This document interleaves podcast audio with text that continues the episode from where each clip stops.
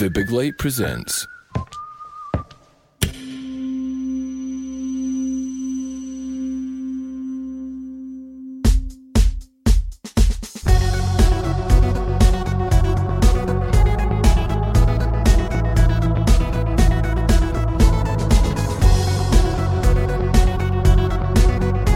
Hello, I'm Sean McDonald. You're listening to Blethered, and my guest is journalist Jake Warren.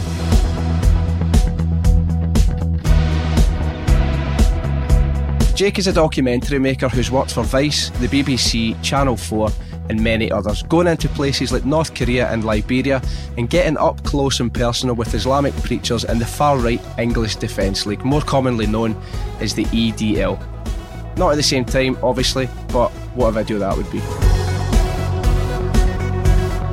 We talk about Jake's experience in North Korea and the relationship that he's managed to cultivate with the North Korean government. You'll hear about the best garlic naan bread he's ever shared with an ISIS executioner, and we talk about Message Heard, the phenomenal podcast company that he founded, and one of its shows, Conflicted. I can guarantee you'll want to hear more about that because it's one of the best things that I've ever listened to.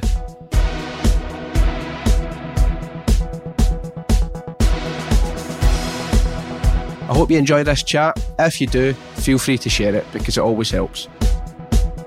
Cheers.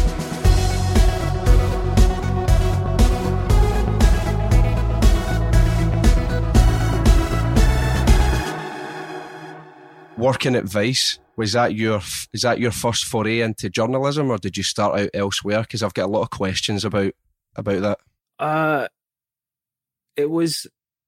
I mean, I kind of started in, in in a bit of a weird way. Really, I didn't um, study journalism or anything like that.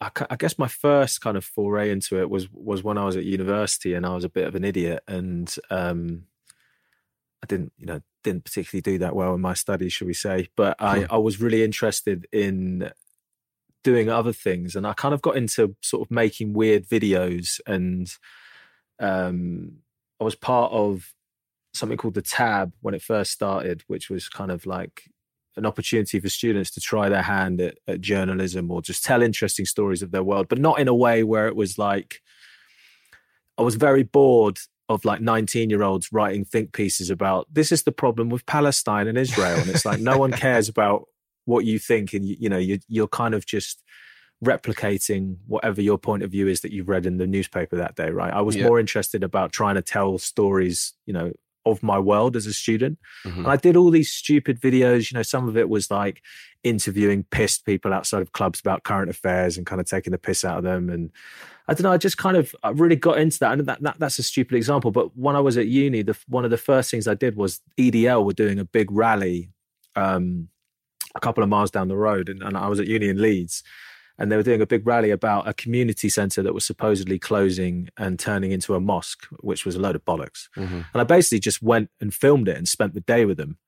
And I kind of we got you know turned out like a kind of eight minute piece. You know, looking back at it, it it's, it doesn't exactly fill me with pride looking at, at the quality of it. But it kind of I just I got a real taste for just spending time and trying to understand, and also just like documenting the weird, the extreme, the nutty, the misfits, whatever you want to. I've always been really interested in kind of like trying to understand why people believe what they believe Mhm. and the EDL, I mean, that was an eye-opening experience, right? They're Yeah. not not particularly nice people. Was there any repercussions of, of that, like in terms of not taking things? I don't imagine the type of people who take anything particularly well if it is, seems to paint them in a bad light. So, no, yeah, they. I mean, they weren't happy with it. That's certainly um, for for true, um, and that's because I just let them make themselves look like idiots, right? You Mhm. didn't need me sort of wagging a finger, going, "Excuse me, you're wrong." Actually, you just give these most of these people a microphone, and they, you know, they embarrass themselves. Mhm. Uh, I mean, Tommy Robinson. Um, I remember he blocked me on Twitter, and he sent me a sort of semi threatening message or something saying like you know you're an idiot and you know you, you- you're lefty student or something like that i mean it was it was a, it was a weird experience because I, at that point and maybe arguably still to this day i didn't have a fucking clue what i was doing Mhm. uh, and i turned up and the only person i could get to come and be my cameraman was an iraqi guy called alamin or ali and he had long hair. You know, he he, he very obviously looked Middle Eastern. And I said to him, "Look, we're going to go down to this rally if, as long as you feel comfortable to film." And he was like, "Yeah, yeah, I'll come."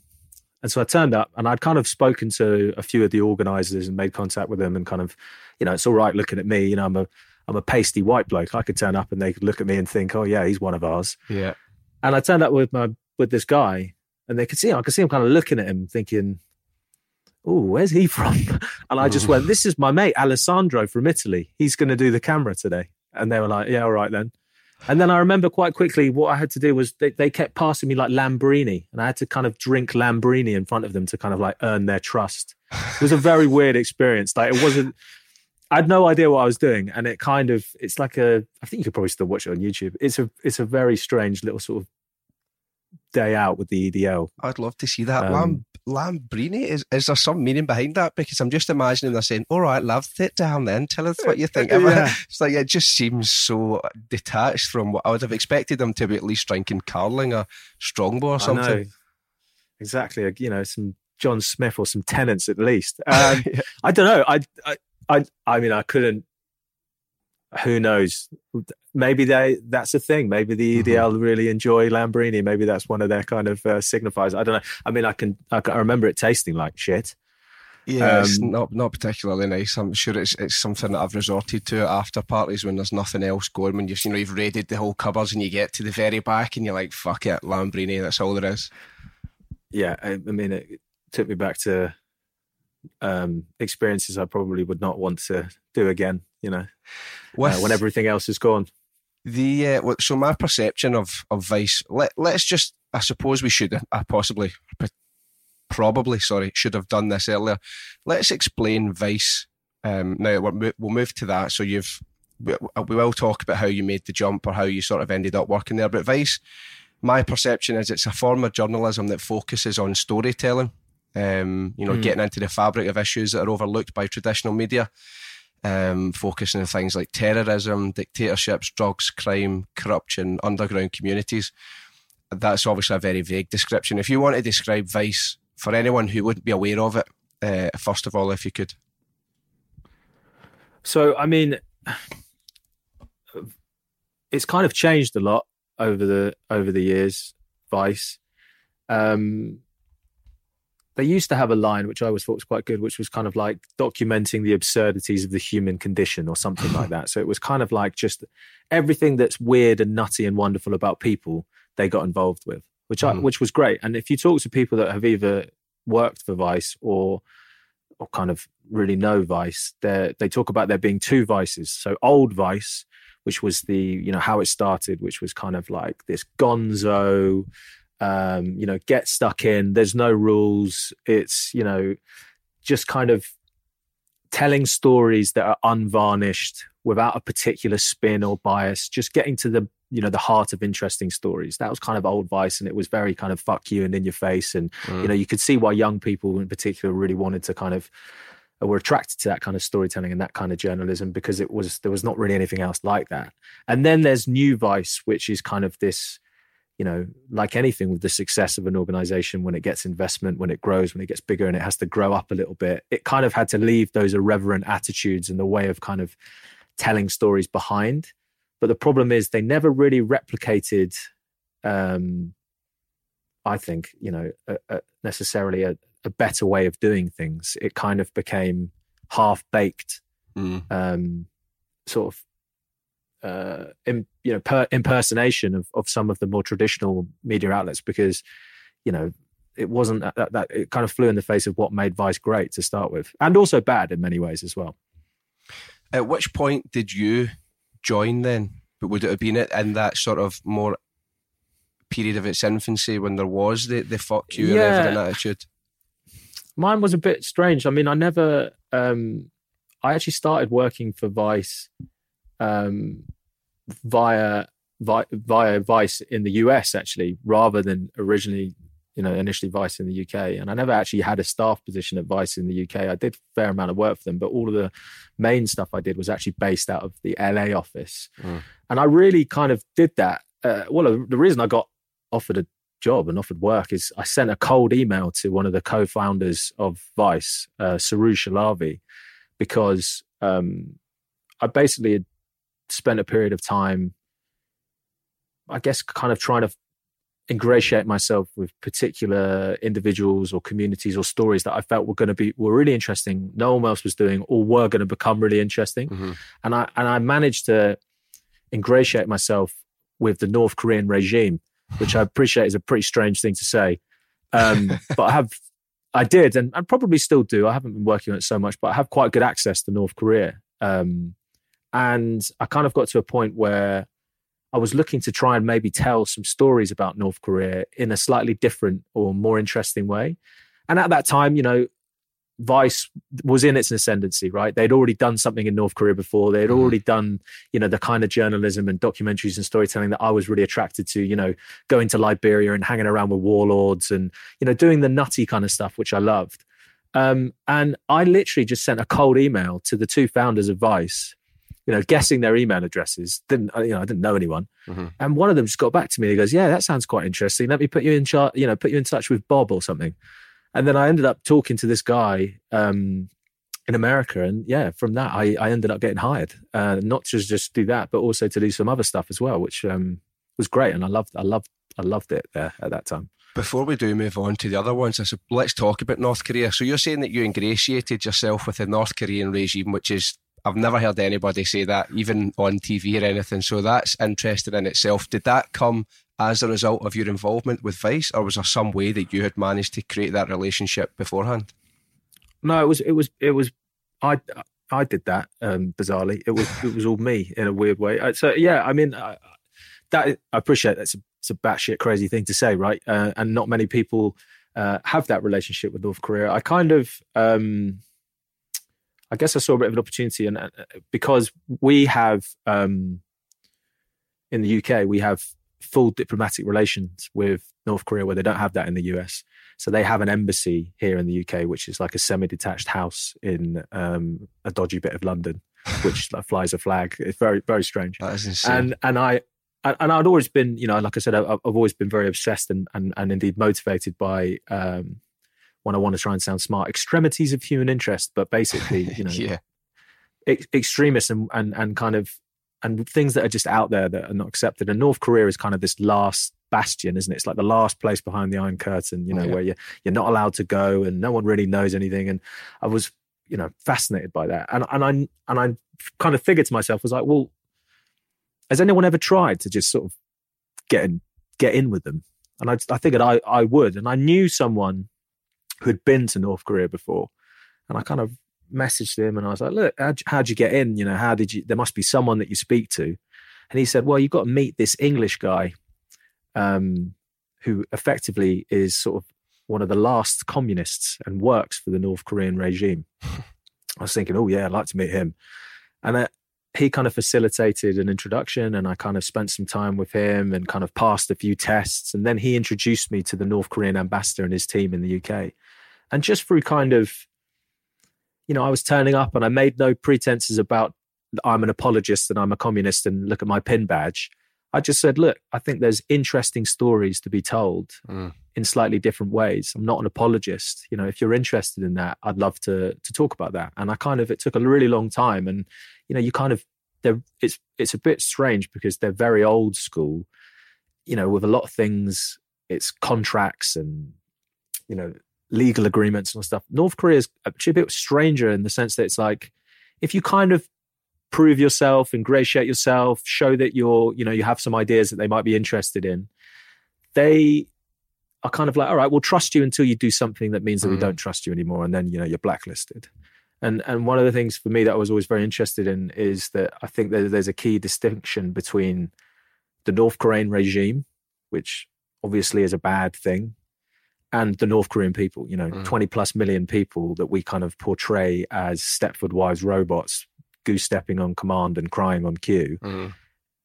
is not a fair representation of actually their lived experiences or, or not the, the total sum of their lived experiences. And I kind of wanted to try and find interesting ways of telling other stories that, that didn't gloss over or promote or, you know, make excuses for what that regime is and what it does, but also you know, look at, you know, the, human experience in a, through a slightly different lens. Mm-hmm.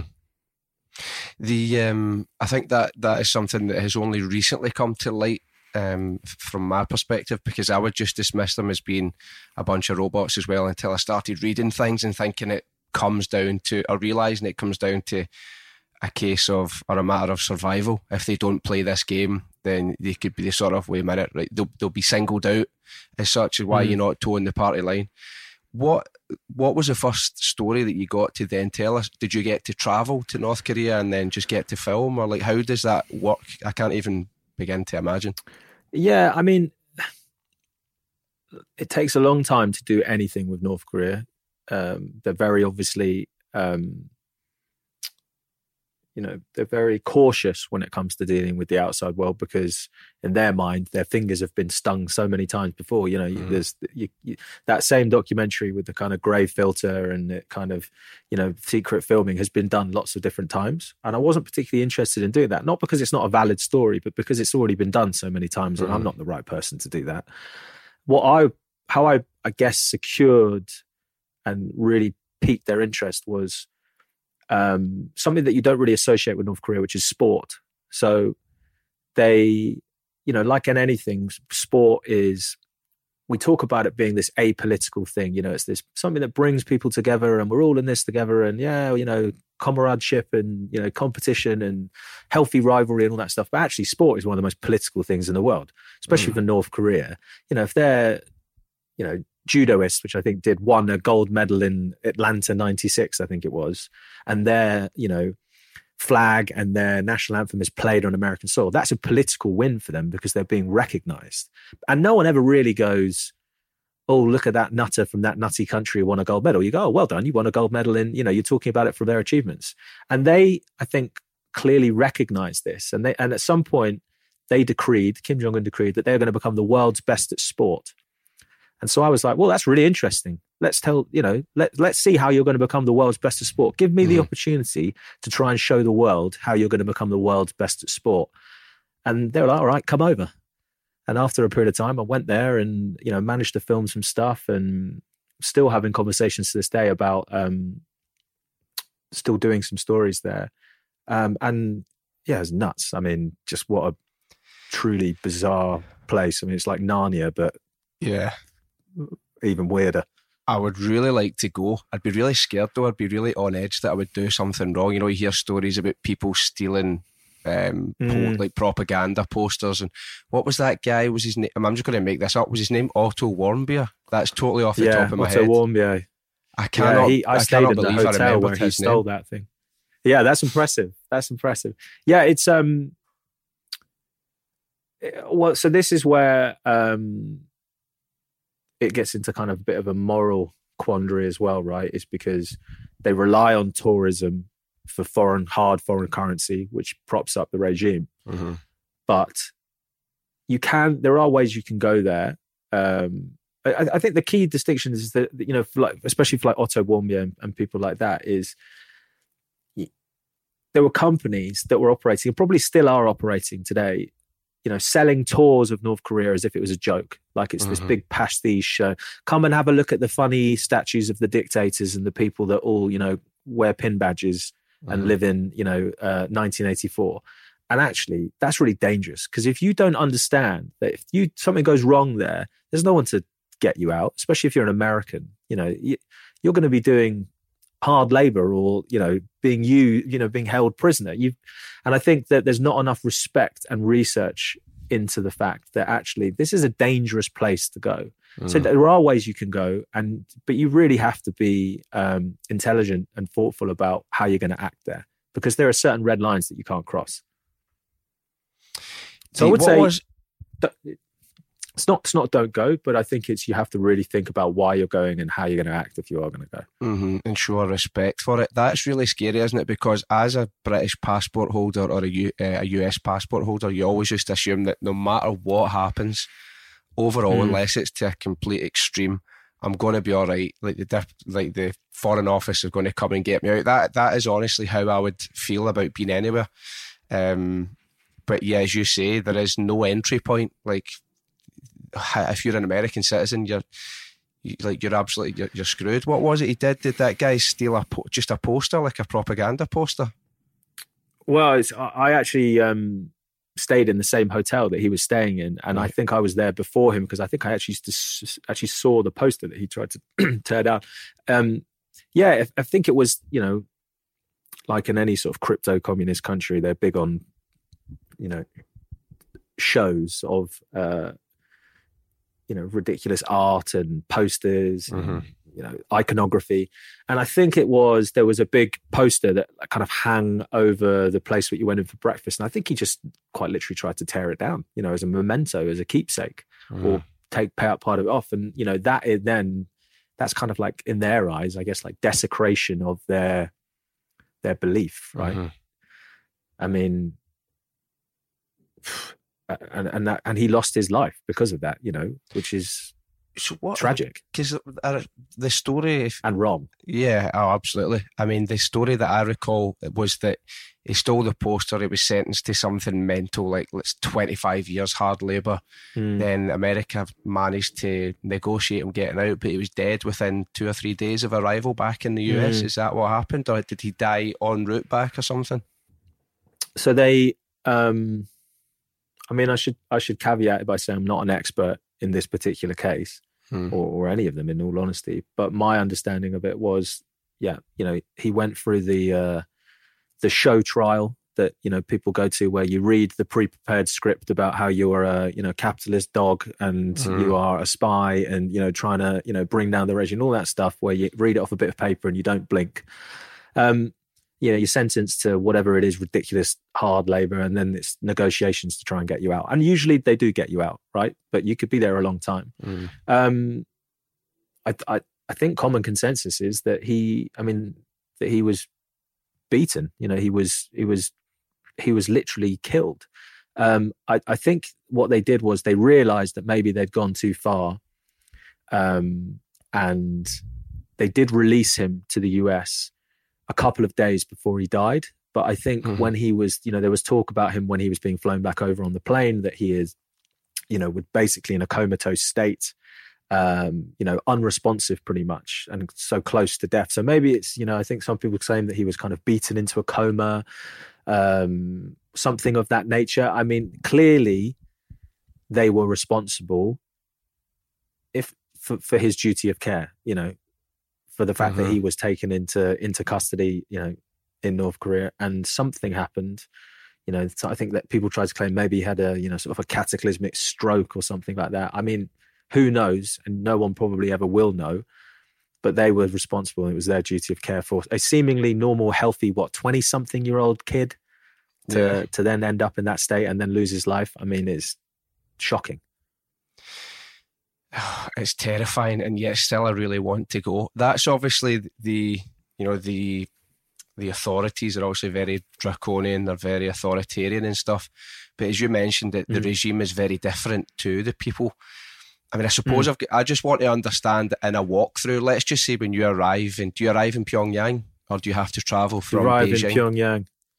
Yeah, well, so you there's very few ways you can get in. if you want to fly, you have to fly to China first, and mm. then from China, you fly into into Pyongyang. There's like uh, there's only two ways I believe you can do it. You can either fly Air China, which has some dodgy little rickety aeroplane that flies, you know, from Terminal 97 at the back of Beijing Airport, um, and they also have Air North Korea. Now you got to be a brave man to fly Air North Korea because they're flying yes. like Antonov like six these airplanes where they like don't have the mechanics and the parts to even like make sure it's right. So I flew Air, Air China, but yeah, you fly into into Pyongyang, and then I was kind of meet it, met by um by our hosts and kind of guides and stuff, and kind of whisked away in a kind of uh, it's very strange. I had I was there for maybe like ten days or something, and um, you know, it wasn't with when you're invited by the government, it's a bit different. It's not like going on a tour. Like if you pay to go on a tour, I kind of feel that that's the equivalent of being like an open top bus of London,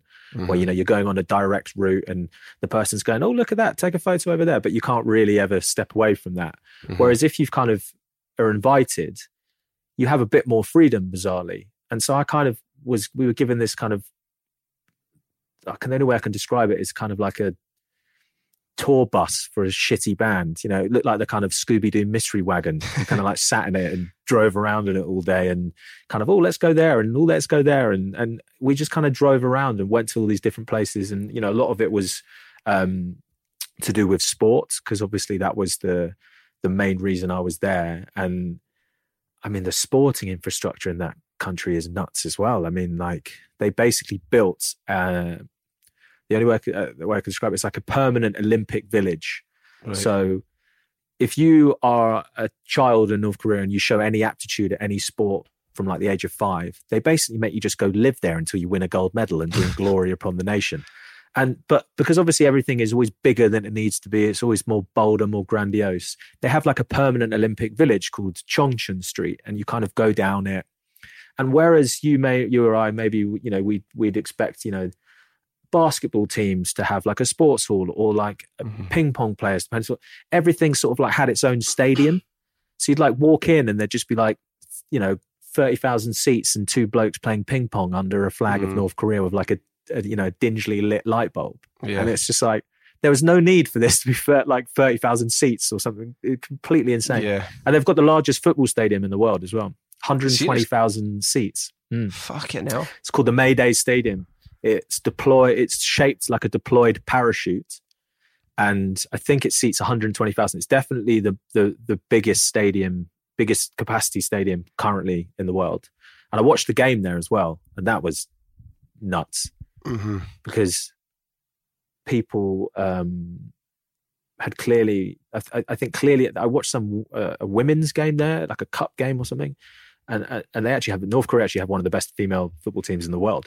Um, but they clearly had done it like, right, you know, if you live north of Smith Street and south of, you know, John Street, everyone's got to turn up to the stadium to watch this game. So you've got all these yeah. people kind of sitting there, like, you know, nearly 120,000 people or whatever, but there's no atmosphere. Everyone's just kind of like looking around going, what the fucking hell's this? And I'm watching it just thinking, this is bizarre. Yeah, that I mean, see, that's what I would love to see, like just how how bizarre it is. The things that kind of blow my mind is that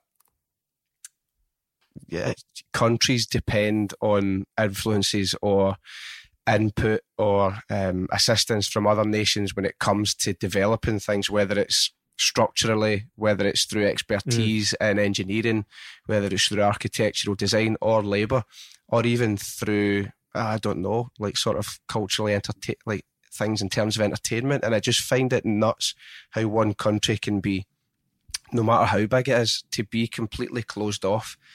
For me to mm. hear that they have a 120,000 seater stadium, I'm thinking, how? Like, how is it not falling apart? Like, how is it not a death trap? Or how does it even become? Where do they get the actual resources in terms of material resources? Like, are they getting it from China? Like, are the Chinese, you know, do, do you have any answer or like any light you can shed on that? And I mean, I don't expect you to have all of the answers, but it just blows my mind. Well, so they gave me a tour of it as well at a different time when it was when there wasn't a game going on, and I got to like go all around it, you know, go into this center circle and all that kind of stuff.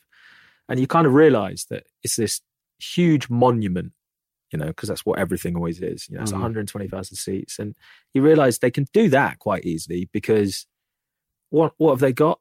they've got a workforce that's going to do whatever you tell them to do. Mm-hmm. They're quite mineral rich, you know, so there's lots of stone. It's easy to make this great big stadium. But then when you mm-hmm. look closer and you look at kind of like the cheapness of the plastic seats or, you know, the rubbish sort of astroturf grass, and they're going, look at our magnificent stadium. It's the best one you've ever seen, isn't it? And you're going, yeah, yeah, yeah, this is amazing. but it, you know, it's it's kind of it's amazing feat on one level because it is, you know, just to see a stadium that's that big. But then you kind of look a little bit closer and you realize that actually it's it's not exactly high quality in terms of yeah. what the stuff they've got to put in it. Um, and, and and that's but that's how the country works, right? You know, Juche, their their system of belief, which is you know kind of bastardized communism in many ways, literally means self reliance. Hmm. You know, and that's the only way they can survive with all of the, you know, it's, it's them against the world with all the sanctions they have, you know, self reliance is, you know, if you if you if you can't be self reliant in that situation, they would have they would have crumbled a long time ago. Do you think? Do you think a, the time will come when they when they will crumble?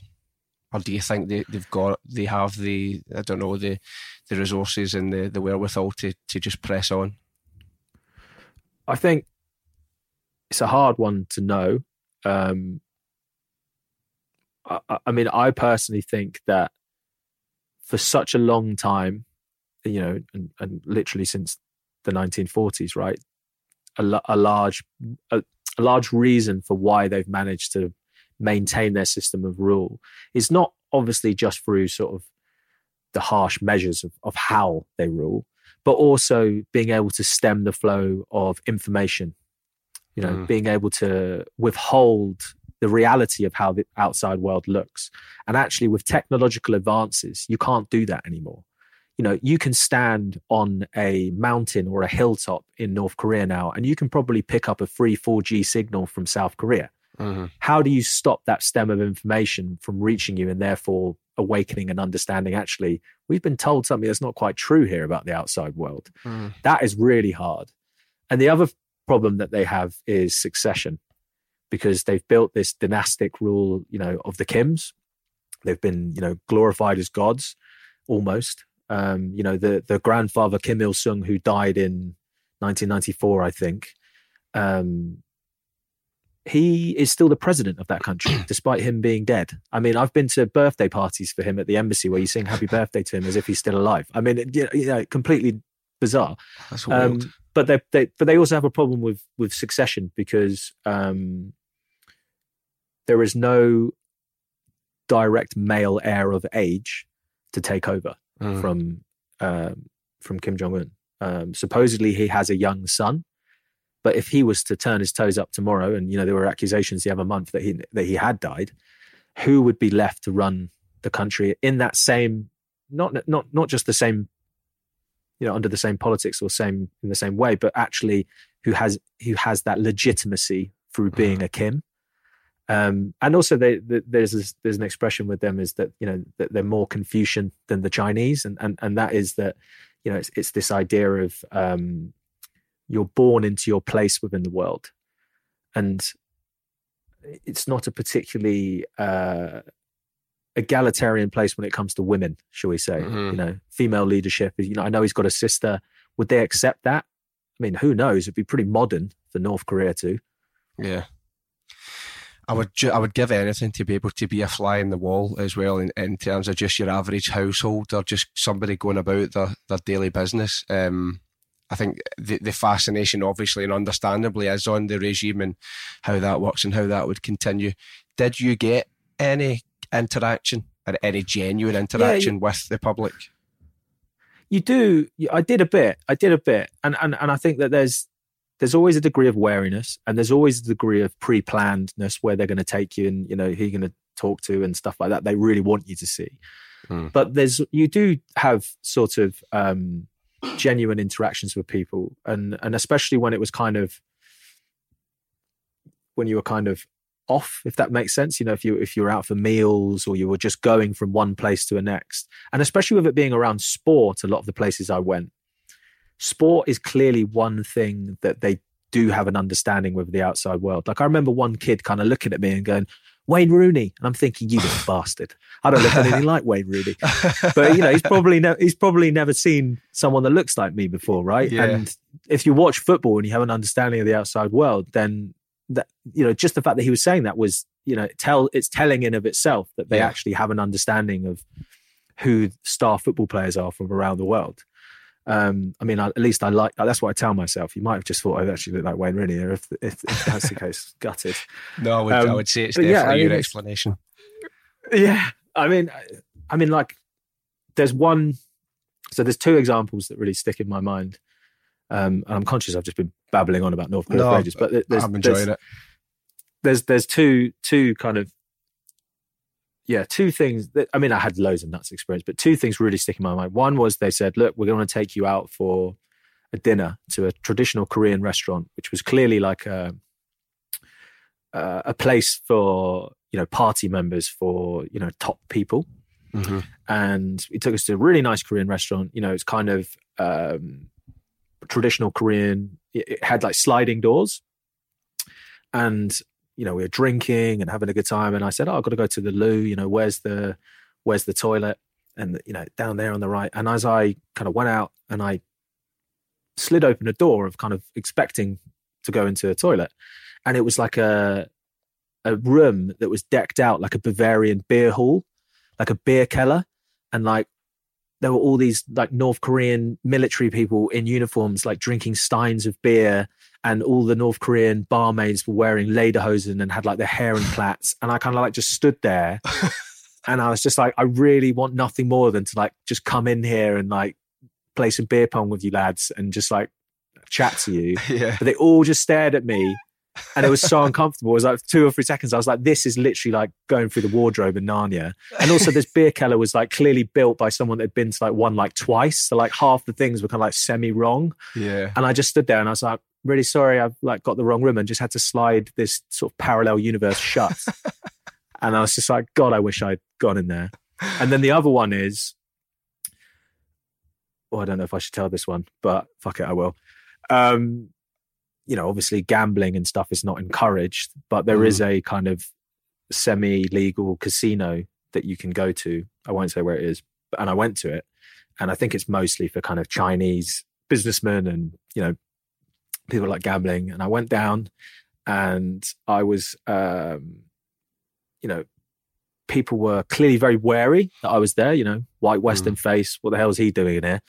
And they were playing all these games. I don't know. I, I have no idea actually what these games were. And it was very strange. There was like lots of people crowded around particular tables and they almost had like umpires, people sort of sitting in sort of like tennis umpire style seats, you know, where you're like you're sitting off the ground.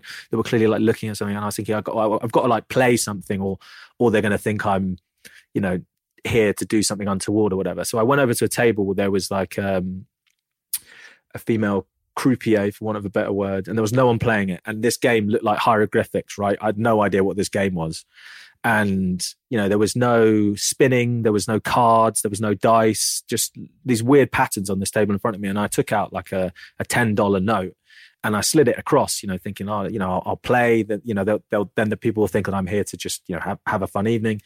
And the woman kind of took it. She looked at me for like two or three seconds and she just went you lose. And like nothing had been given to me, like no cards, nothing span, like nothing. It was just like I was thinking, oh, double or quits. No.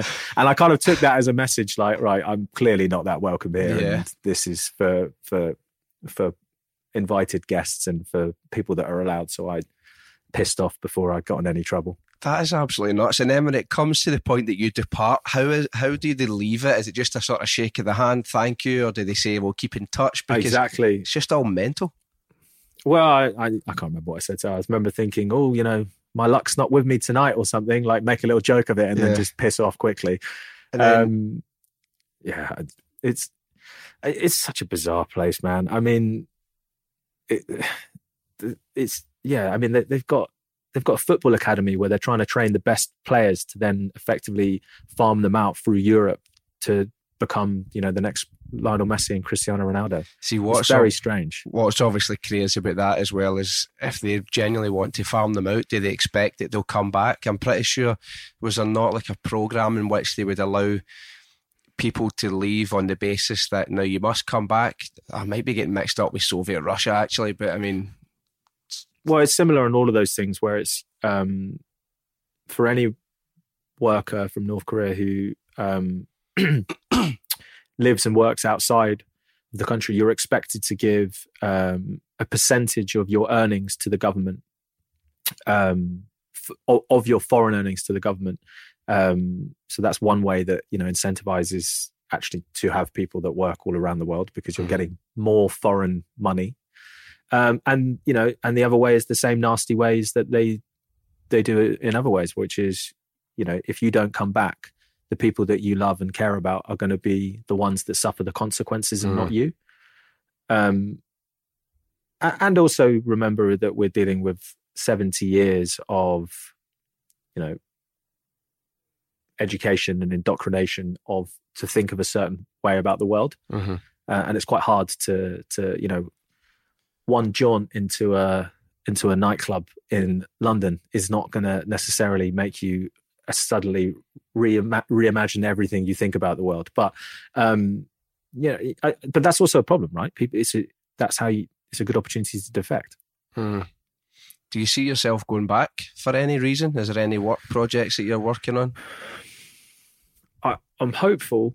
Um, I'm hopeful. I've got I've got a couple of things, a couple of irons in the fire, so to speak, that I um, can't really talk too much about. But I have thing, things in in progress um, that I'm hopeful I'll be able to go back, and I'm and I'm hopeful that um, that we will be able to do some podcasting work there. Uh, it may it may not it may not be possible, but mm. uh, I'm hopeful at this stage. Is, is how I would describe it. I, I think I've got like, you know, my aim was always I wanted to be the first Westerner to interview Kim Jong Un. Mm. Now, am I ever going to be that person? Almost certainly not. But you know, have I got an opportunity more than most people? I'd say probably yes, mm. because of some of the stuff that I've done with them before, and kind of I've had that period of ingratiation where there is a little bit of trust there. Um, who knows? You know, if you do, if you don't try, you know, mm-hmm. the answer is definitely no. I think what's most remarkable about that is that while you the chance may be somewhat low that you'll be the first Westerner to interview Kim Jong Un. The fact that it is a feasible proposition in reality, or more feasible, as you say, for than for any other person, is is quite mind blowing. Do they do they keep in touch? Do they keep tabs on you in any way? Uh, I'm actually a bit upset. I used to always get a uh, a New Year's Eve a New Year's card from the uh, from the North Korean embassy saying, you know, dear Jake, Happy New Year with like a picture of like a soaring eagle or something. Um, didn't get one this year or last year, so I was a little bit upset about that. But um, yeah, I mean, I'll, I will probably get invited back to. They have a couple of events a year where they allow you know people that they know and trust to come and celebrate their national day and stuff like that and and I was born on the actual on the day of on their national day as well, so they like that. They're like, mm. oh, you know, it's uh, that's that's you know that's, that's good omens. Where, exactly. Where is the uh, the semi-detached house that they use for their embassy? It's um, in a place called Acton Town. If you've ever been there, which is uh, I think not too far away from Ealing.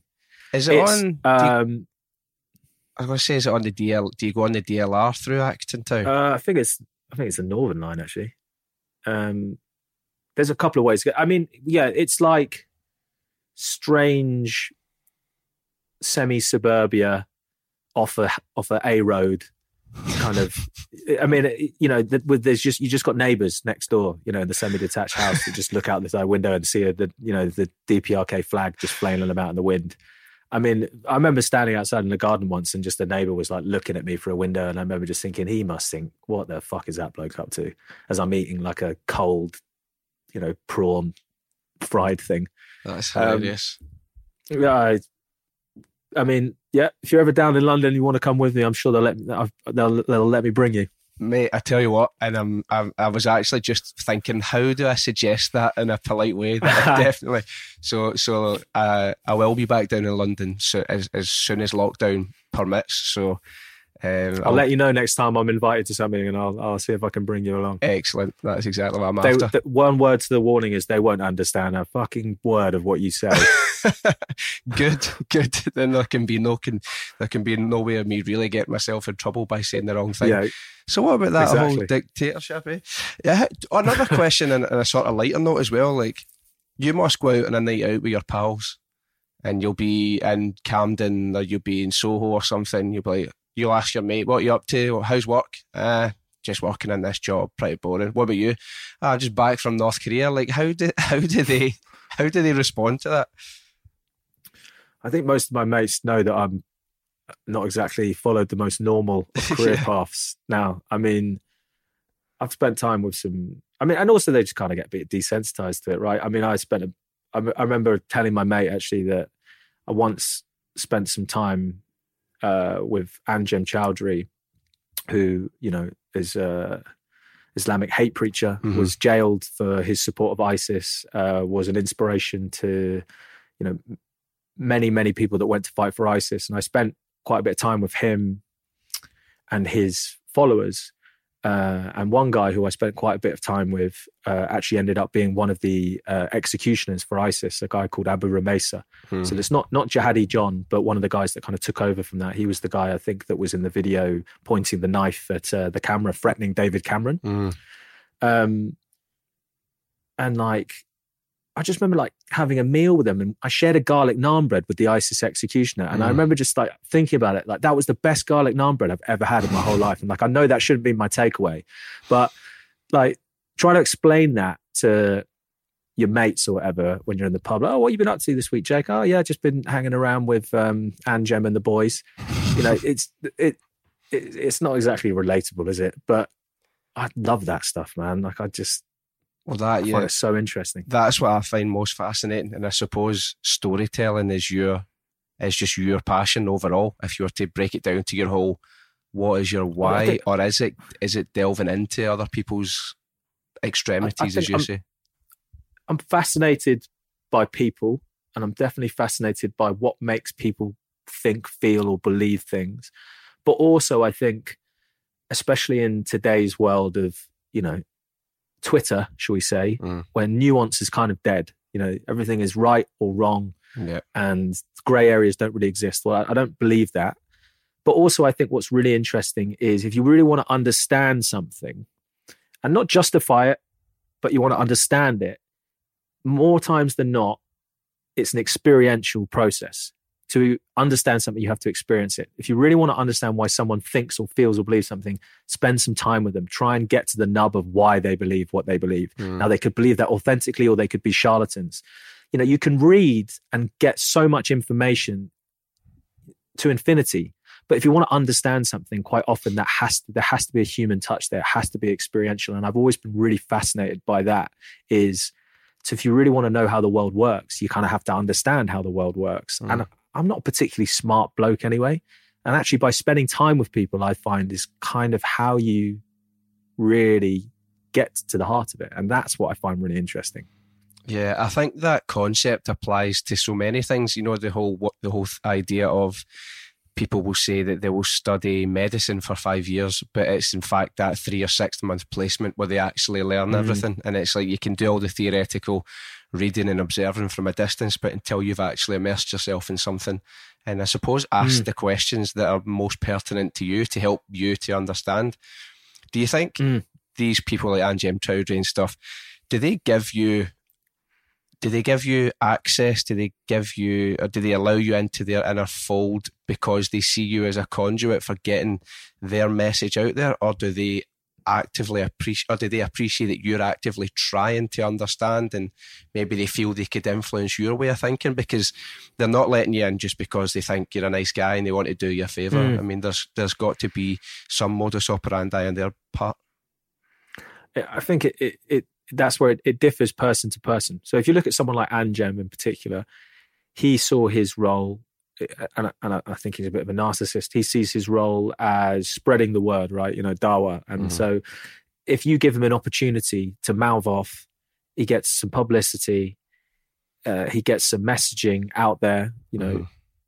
Even if you're rallying against it, he then thinks that's great because then it, he then gets to play the victim. So you're serving a PR purpose for him, and you have to understand that when you're doing that with these people. So it's not mm. to just let them say whatever they want unchecked unbalanced and and you know and, and to not push back on things.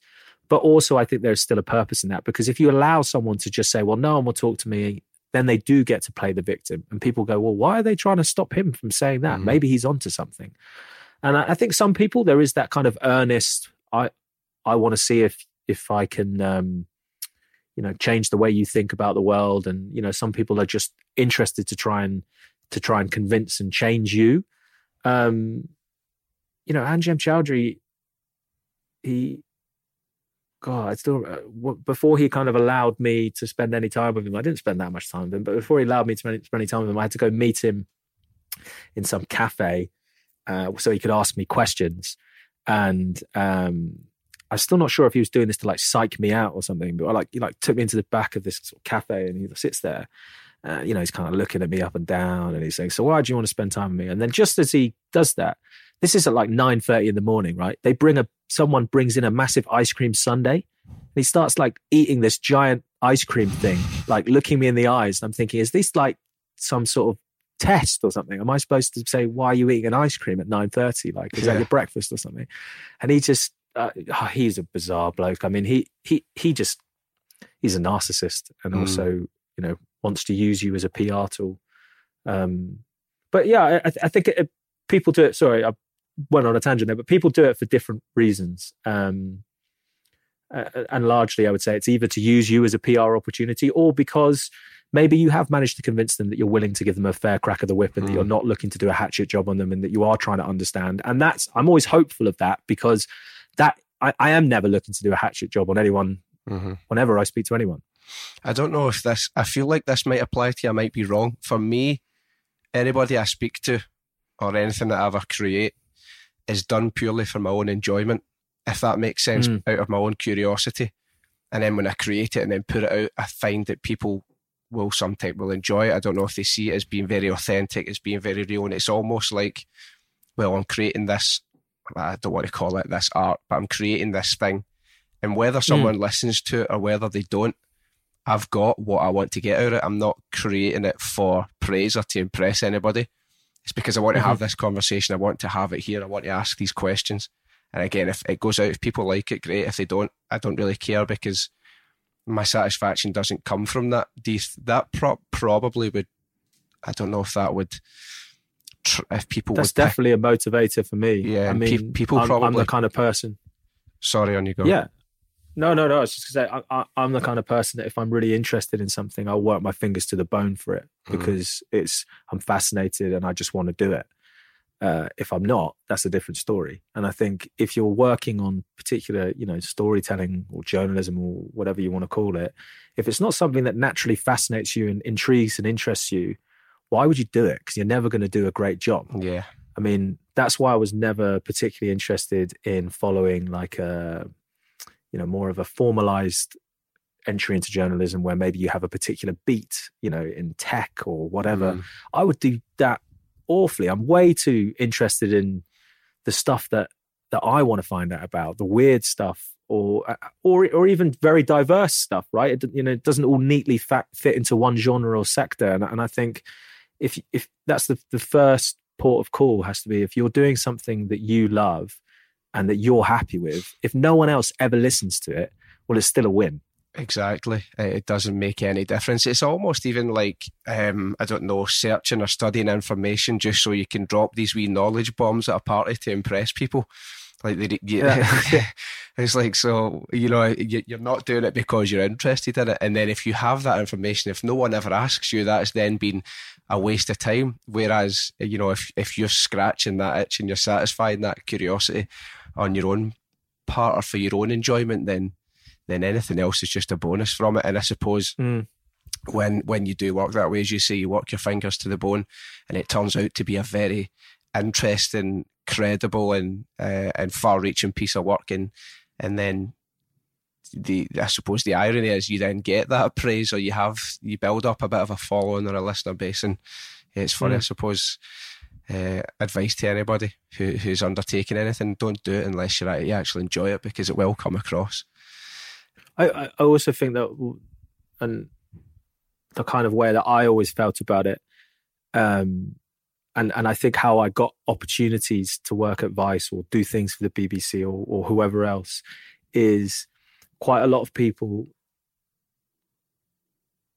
you know get in touch with with various places and say hello my name's jake and you know i like to do these things and please give me an opportunity mm. which is fine and that's right but the way i kind of really thought about it when i decided you know sort of at uni or leaving just uni that how i was going to get on and get opportunities and get them quickly without respecting necessarily the hierarchy is if you can identify the interesting stories, the interesting people, ingratiate yourself with them, get access, which is, you know, the, the most important, the be all and end all of all of it. Mm. If you can offer opportunities and access to places like Vice and elsewhere that they can't just go and do themselves, then you're making yourself invaluable to it. So when you're approaching them, you're saying, my name's Jake and this is what I can do for you that you can't do without me. Yeah. And that was kind of how I managed to have a few wins. And then, you know, with a lot of these places, you know, once your foot's through the door, that's that then turns into into other opportunities. Certainly, when I was at Vice, that's what happened for me. But um,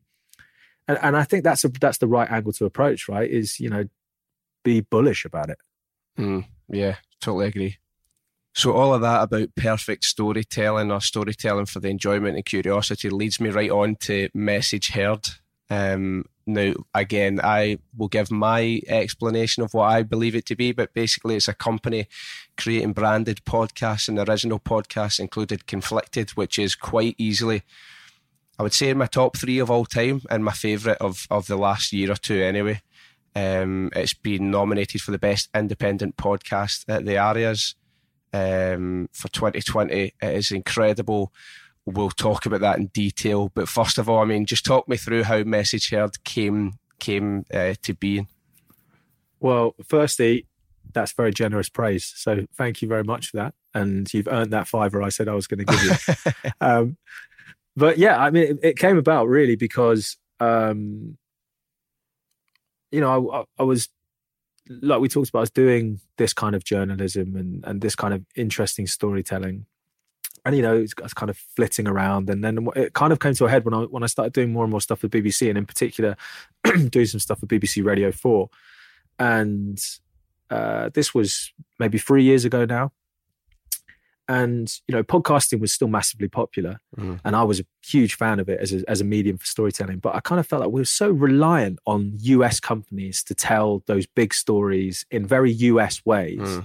you know the serials of this world. And it's not bad. That's not not not being critical of that. But i think there's a distinct difference between the way in which british people and american people both want to tell and receive stories. You know our sensibilities are different. You know the, the tone the style.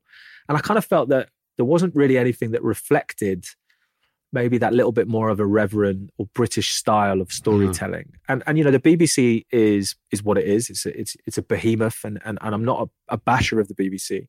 But what the BBC makes you do is it makes you do things the BBC way, which is mm. you know there's a cold analytical stoicism to it. You know, here I am doing my BBC voice, and like I was thinking, I don't talk like this, and like I don't want to hear stories that are always told like that because yeah. the joy of podcasting is it's it, there's a warmth it's conversational it's you know it, it, it's intimate. You feel like you know the hosts you know you can there's no rules.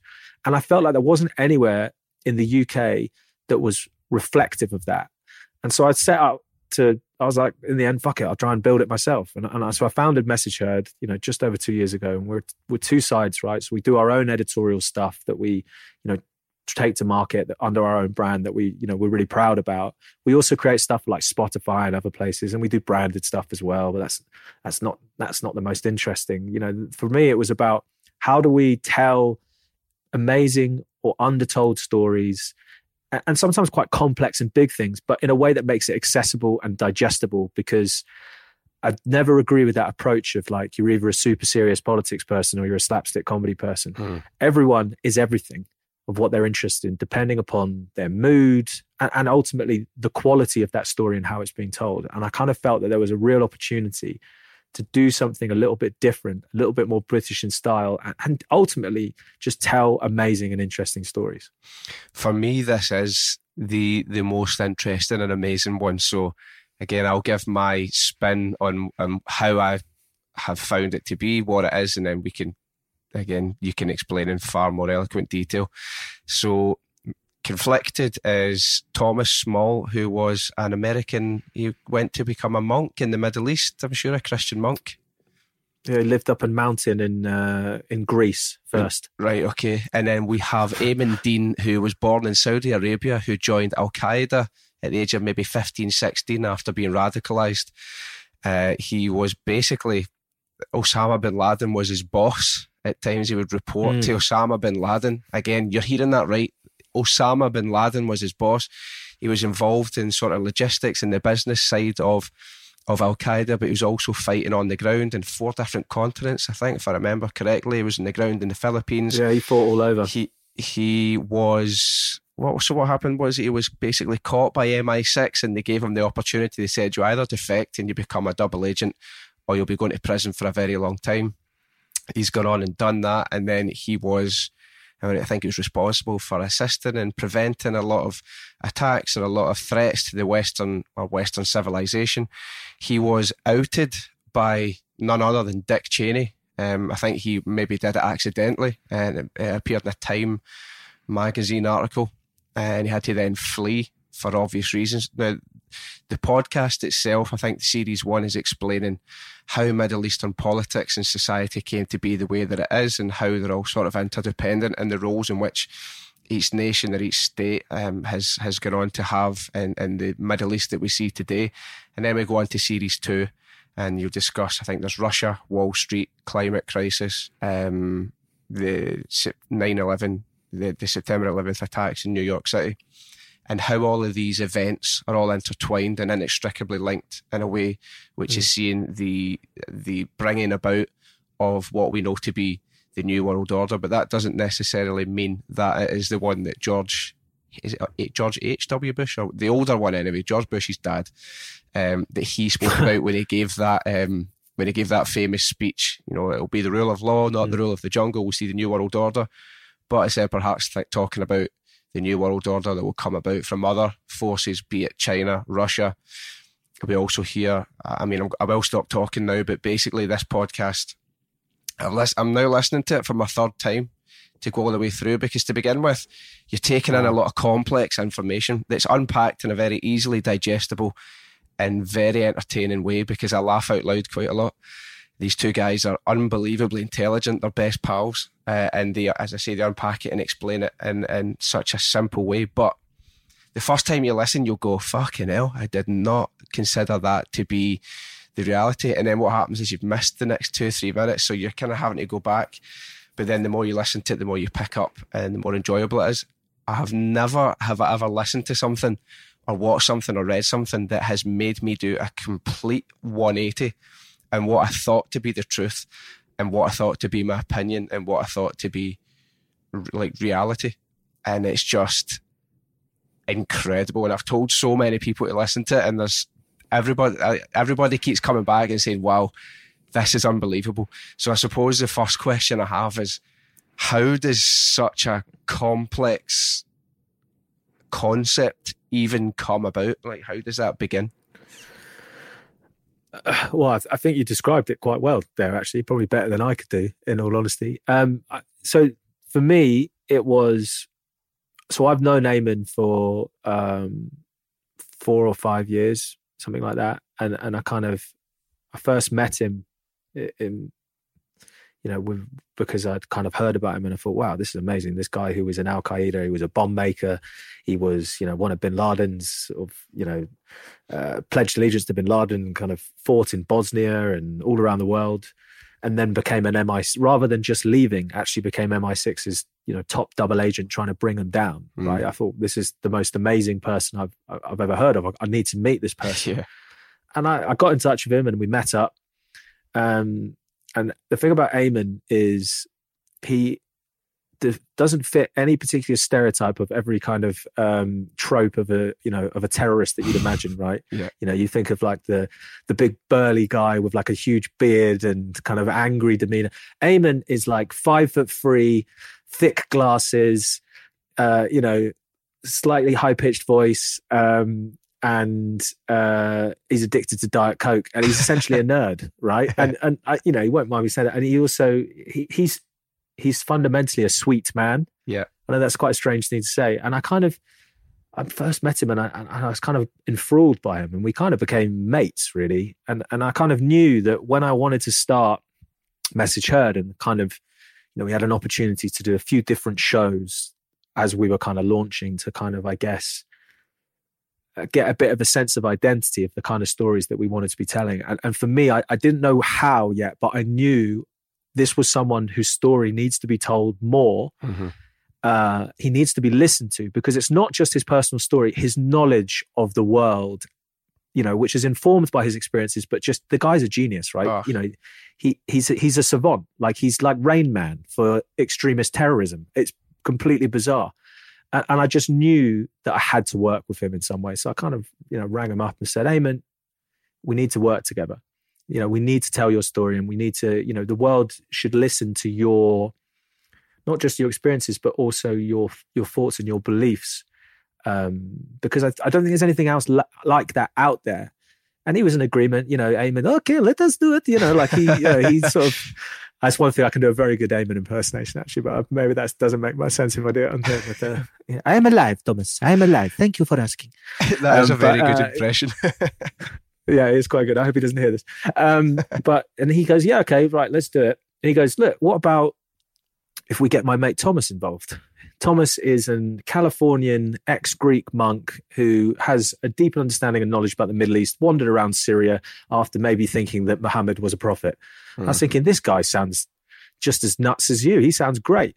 So I kind of met up with them both and realized that here was there, and they are generally great mates and and there's a lot of parallels between their lives and they are like the odd couple of extremism mm. like you can just sit them in a room and just wind them up and get them to talk about stuff and they do it in such a way that it really didn't take much planning or that much thoughtfulness from us, you know, from me and, and the team that make it, because they are such interesting people with so much to say. It's just about kind of giving them a little bit of direction and steer. Mm-hmm. And, and I think the most crucial thing for me and what, what I wanted to do with that show, and, and luckily people are always um, very uh, responsive to this and, and, and, and often make point of mentioning it, which I'm always thankful for, is to make a show which was incredibly complicated and, you know, uh, hard subject matter to deal with at its core, but to do it in a way that you didn't need eight letters after your name and a doctorate to understand mm-hmm. what people were talking about. We wanted to make it accessible and digestible, you know, to take the big complicated themes of, of, of life uh, and and and conflict and distill it in a way that really makes you go, I didn't understand that, but now I do. I may have 10 more questions rather than having answers, but at least I understand it. And and and luckily, I think we've got a um, a system that that works. I think. I think uh, you know we've we've got a loyal and, and, and a growing audience, and people love love it because it's it's that it's that idea of like when you read a book for the first time and you loved it and you put it down and then mm-hmm. you know you don't want it to end right? And and and that's what Aimen and Thomas are masters of you know they they they are they're geniuses you know they're, they're amazing and I, I, love working with them. Two seconds I just need to grab my charger mate. Hold on. Sure. Apologies I just noticed that I was at 5% that would have been a disaster if I had cut out. Um, no worries yeah, that's also one of the things that I love most is that they could just be talking about anything, the weather, what they got up to, and I would find it very mm. entertaining. Mm. I think it is that dynamic. I'm, I'm like blown away. I didn't realise two people could be so intelligent. There's anything they'll be brought up and they, they they can just recall it as if they're they're remembering their own address. Like it just comes very easily. The fact that Thomas also speaks Arabic and Aimen says he was mm. blown away by how well he speaks Arabic where he even speaks English, he uses words where I'm thinking, okay, I know what these words mean, but it would never occur to me in my first language to use them in any sort of sentence. It's just, it's absolutely it's a surefire way to make yourself feel stupid is spend prolonged periods of time with Thomas and Aimen. You yeah. go out for lunch with them, which I do sometimes, and it's like, wow, I'm dumb. Yeah, these guys are just operating on another level. It's crazy, completely out your depth. I'm also really fascinated by Aimen's most recent professional undertakings which have been working for big banks and preventing money laundering through funding terrorism. And it's like, right, it just shows you, by the way, that nobody's beyond redemption. If you can be an Al Qaeda exactly. bomb maker and you're now one of the main men for the top banks and MI6, you know, nothing is nothing is out of your reach, no matter what you've done in life. Well, he always and he always, Aimen, he's probably said it on the show actually, but he always says that that that's that one joke. He says, you know, first I was an Al Qaeda, then I became joined MI6, and then then I became a real terrorist. I went to be a banker. yeah, and he loves that gag, and he just like says it over and over again. But yeah, he he's the perfect um, example for you know, and, and, I would say I believe that redemption is on offer for everyone, mm. right? If you, and I don't mean that in a in a Christian way. That sounded quite, you know, godly, but I just mean that you know that I think that if you're willing to make up for for for for past deeds, then there's always a path back to that, right? And if you can go from being leading Al Qaeda's, you know, chemical weapons program to then trying to make a benefit, you know, make the world a better place. And and if you think about it in terms of um, you know numbers, he thwarted way more attacks than he was probably part of, mm-hmm. or, you know, or it was linked to.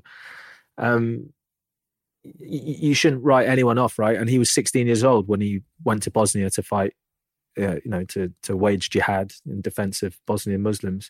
And like, how many other people have made stupid fucking decisions as 16 year olds? Or oh, I don't know if I can swear actually. I just no, swore, you can. Sorry. That's totally fine. Don't worry. All right. Um, but do you know what I mean? Like, and and he's he's a he's a very good example of how you could do the most extremely awful things in the world, but if you generally want to change and are willing to put the work in to be a better person and make up for that, then there is a path back to that, I think. Mm-hmm. You said something earlier about being interested in finding out why people make the decisions they do and why they believe what they do. And I was going to ask mm. the question and I didn't because I thought this is just a bit too airy fairy or predictable, but I will ask it now because this is a great example. Do you think through having look at the way the world is just now and we're all completely odds with each other. You also said that nuance doesn't exist. There's no grey areas. Everything's black mm. and white, especially in the world of soundbite, 280 mm. characters, Twitter. And the question I was going to ask was, do you think if we did just listen to each other and our motivations that that we could understand the understand the reasoning for for why people do things? And I know that sounds very vague, but let's just and I'm totally waffling on. You might even just not even know what the fuck I'm asking you, right? but I'll take this example. So Thomas, uh, not Thomas, sorry, Aimen was saying that when he was about 15, 16, and he decided he wanted to join Al Qaeda and go and fight in Bosnia or whatever. And I think it was maybe after his dad had passed away, and I think he was a bit mm. lost in the world. And somebody said to him, like, why would you go and do that? Al Qaeda don't need you, they're fine. And he said, yeah, but I need Al Qaeda because he had no position mm. in the world. He didn't know what he was. He had been led to believe, you know, on the surface, right? Let's remove grey areas. We could say, no, Al Qaeda bad, Al Qaeda evil, and everybody knows it. But the way that it's presented to somebody when they're in this position of like vulnerability and fragility and they're just desperate to cling on to something, and he had it presented to him as, you know, you're fighting for God and this is God's will and it is a very righteous thing to do. You'll be part of something bigger uh, you know, it's something for you to focus your energies towards and to go towards in life.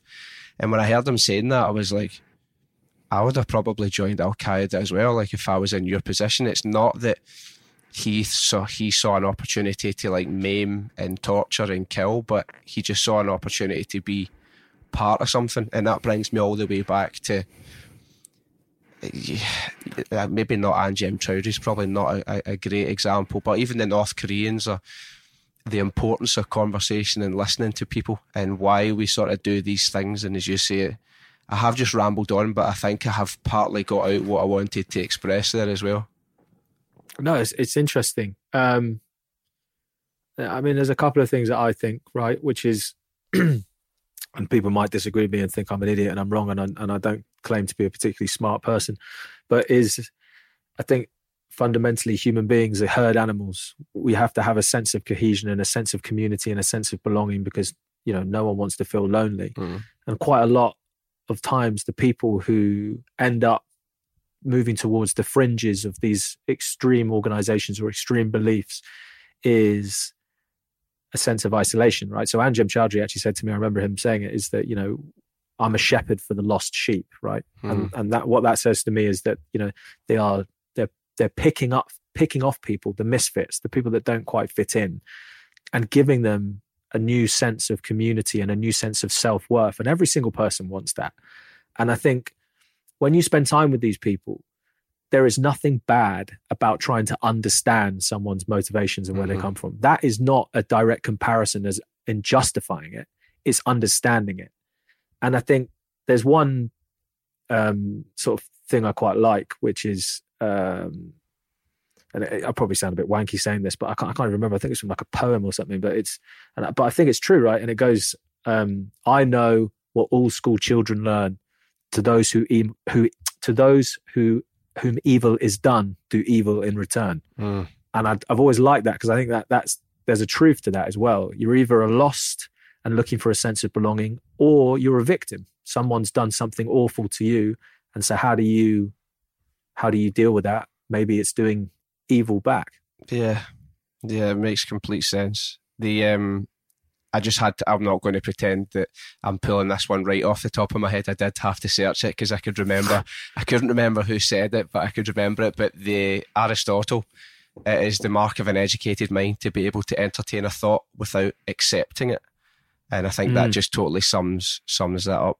You know, in order to really consider something or to to be able to, to absolutely to formulate an opinion, you first have to be able to to understand it and comprehend it before it. And just as you say that, trying to understand it and and work out where does it come from because it doesn't just come out of thin air, as you say about if evil is done. That there's obviously a, some sort of motivating factor. What is it? Let's try and find it. And how do we do that? By having conversations and, and asking questions.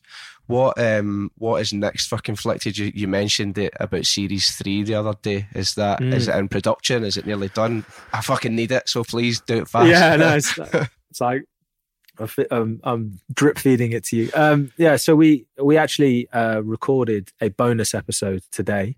So there's a bonus episode coming out soon, which is effectively, you know, one of the things that we uh, have had so much feedback about I want to know about this and I want to know about this and can you explain more about this? So what we kind of did was we took a lot of the great questions and themes that people have asked us, yeah.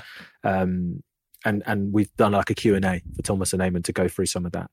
As for season three, absolutely, it's in the works. Um, haven't started recording it yet, unfortunately, but the plan is to not leave it too long. So right. we are starting to actively think about that at the moment. Um, and I'm, I'm excited for it to come back as well because I think um, you know the response to it has been so amazing that um, you know and, and and me and the team we love making that show as well. Like it's actually just such a fun thing to make.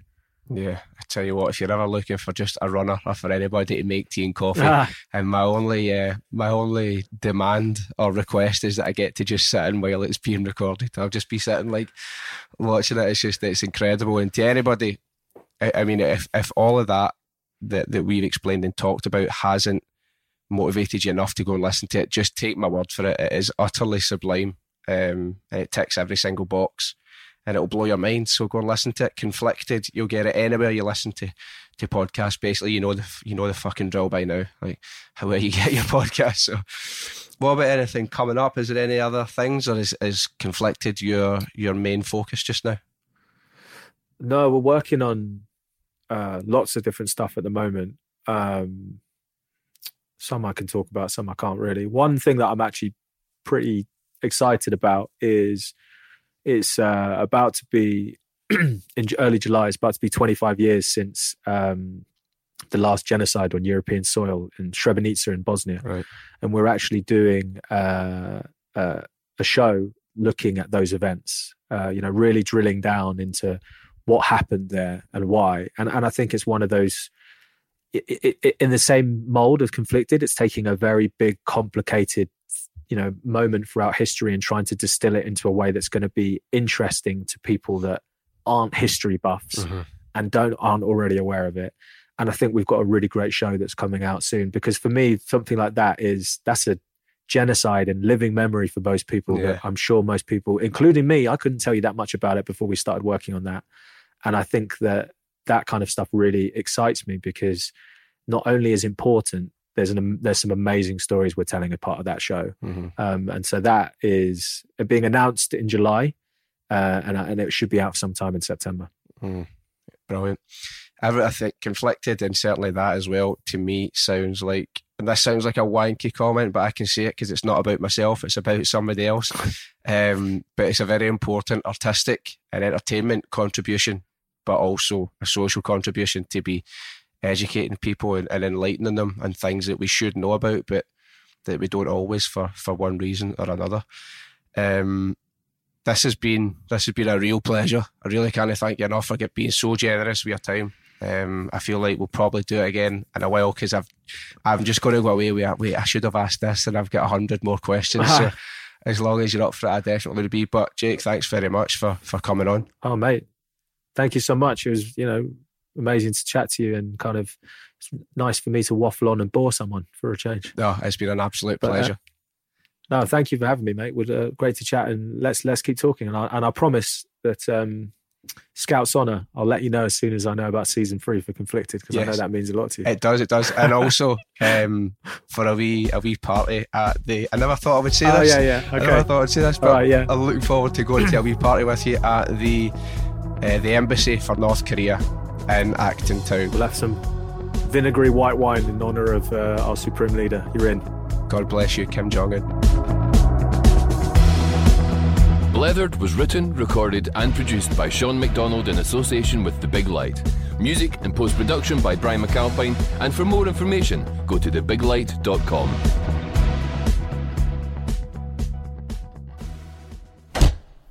From the Big Light Studio.